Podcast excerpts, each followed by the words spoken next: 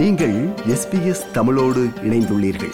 SBS dot com dot AU forward slash Tamil எனும் இணையத்தின் மூலம் மேலும் பல சிறப்பான நிகழ்ச்சிகளை நீங்கள் கேட்கலாம்.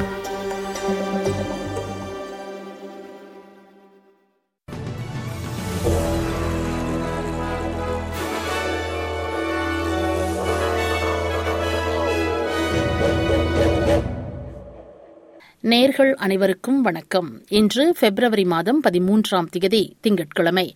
ஆஸ்திரேலிய செய்திகள் வாசிப்பவர் செல்வி. இன்று முதல் தற்காலிக பாதுகாப்பு விசா டிபிவி அல்லது safe haven enterprise visa SHEV விசாவில் உள்ள சுமார் பத்தொன்பதாயிரம் பேர் நிரந்தர விசாக்களுக்கு விண்ணப்பிக்க அனுமதிக்கப்படுவார்கள். நீண்ட காலமாக எதிர்பார்க்கப்பட்ட இந்த அறிவிப்பை பெட்ரல் அரசு நேற்று ஞாயிற்றுக்கிழமை இரவு வெளியிட்டது.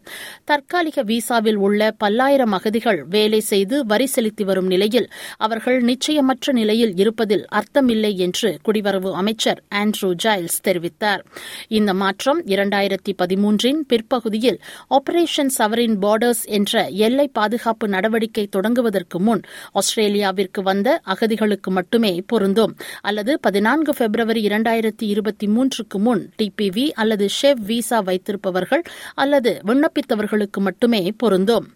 தற்காலிக விசா ரத்து செய்யப்பட்ட அல்லது மறுக்கப்பட்ட சுமார் இரண்டாயிரத்தி ஐநூறு பேர் நிரந்தர விசாவிற்கு விண்ணப்பிக்க அனுமதிக்கப்பட மாட்டார்கள். ஆபரேஷன் சவரின் பார்டர்ஸ் என்ற எல்லை பாதுகாப்பு நடவடிக்கையில் அரசு உறுதியுடன் இருப்பதாகவும் புகலிடம் தேடி வரும் படகுகள் கடலில் தடுத்து நிறுத்தப்பட்டு திருப்பி அனுப்பப்படும் என்று உள்துறை அமைச்சர் வலியுறுத்தினார் ஆனால் இது தவறான தகவலையே கொண்டு செல்லும் என்று எதிர்க்கட்சியின் உள்துறை பேச்சாளர் கேரன் ஆண்ட்ரூஸ் டூ ஜிபி வானொலியிடம் கூறினார் they will be able to convince people that it is worth the risk. Now, as I've said, one a month, one a month since Labor's been in, in government.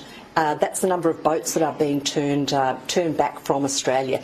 What is Labor going to do when there's an armada heading this way? அரசின் இந்த அறிவிப்பு தன்னை மகிழ்ச்சிப்படுத்தியுள்ளதாக சிட்னியில் உள்ள refugee advice and case worker services RACS அமைப்பின் இயக்குநர் மற்றும் முதன்மை வழக்கறிஞர் சாரா டேல் எஸ்பிஎஸ் நியூஸிடம் கூறினார் Personally, I am filled with an overwhelming sense of joy and relief that the community that we've been supporting for more than 10 years will finally have the chance to call Australia home permanently.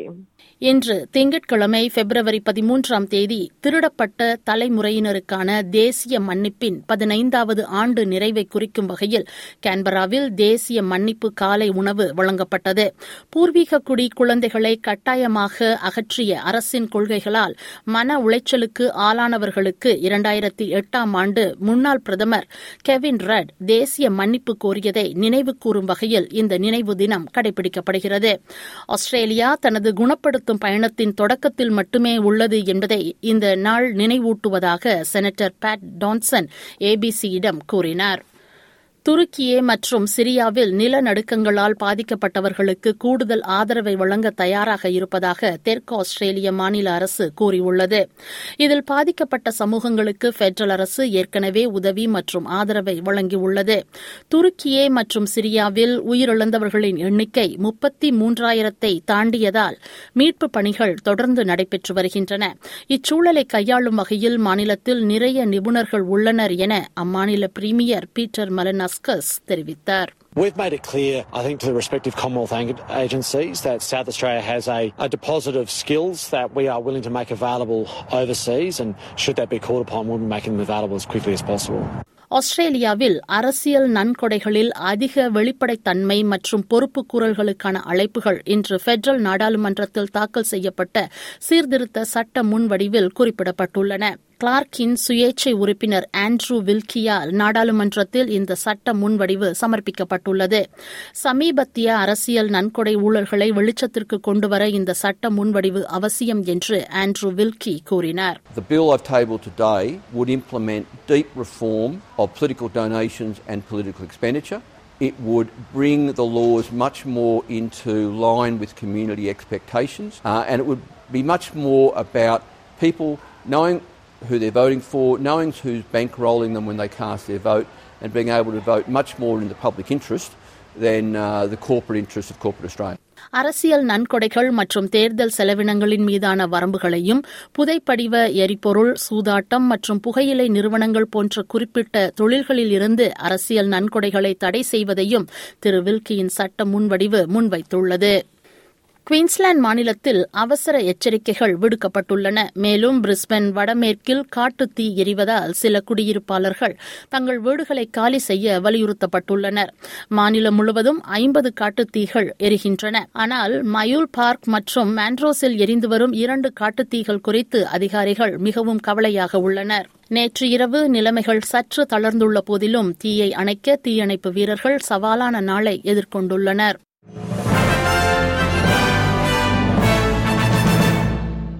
இனி இன்றைய நாணய மாற்ற நிலவரத்தை பார்ப்போம். ஒரு ஆஸ்திரேலிய dollar அறுபத்தி ஒன்பது அமெரிக்க சதங்கள் இருநூற்றி நாற்பத்தி ஒன்பது இலங்கை ரூபாய் அறுபத்தி ஏழு சதங்கள் ஐம்பத்தி ஏழு இந்திய ரூபாய் ஆறு காசுகள் தொன்னூற்றி இரண்டு சிங்கப்பூர் சதங்கள் இரண்டு புள்ளி ஒன்பது ஒன்பது மலேசிய ரிங்கெட்.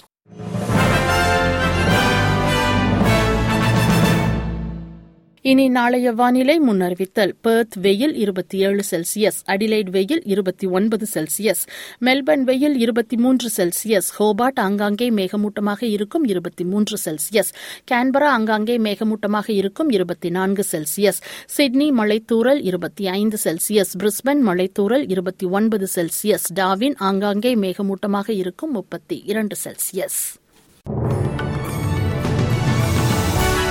இத்துடன் எஸ்பிஎஸ் தமிழ் ஒலிபரப்பு வழங்கிய ஆஸ்திரேலிய செய்திகள் நிறைவு பெறுகின்றன.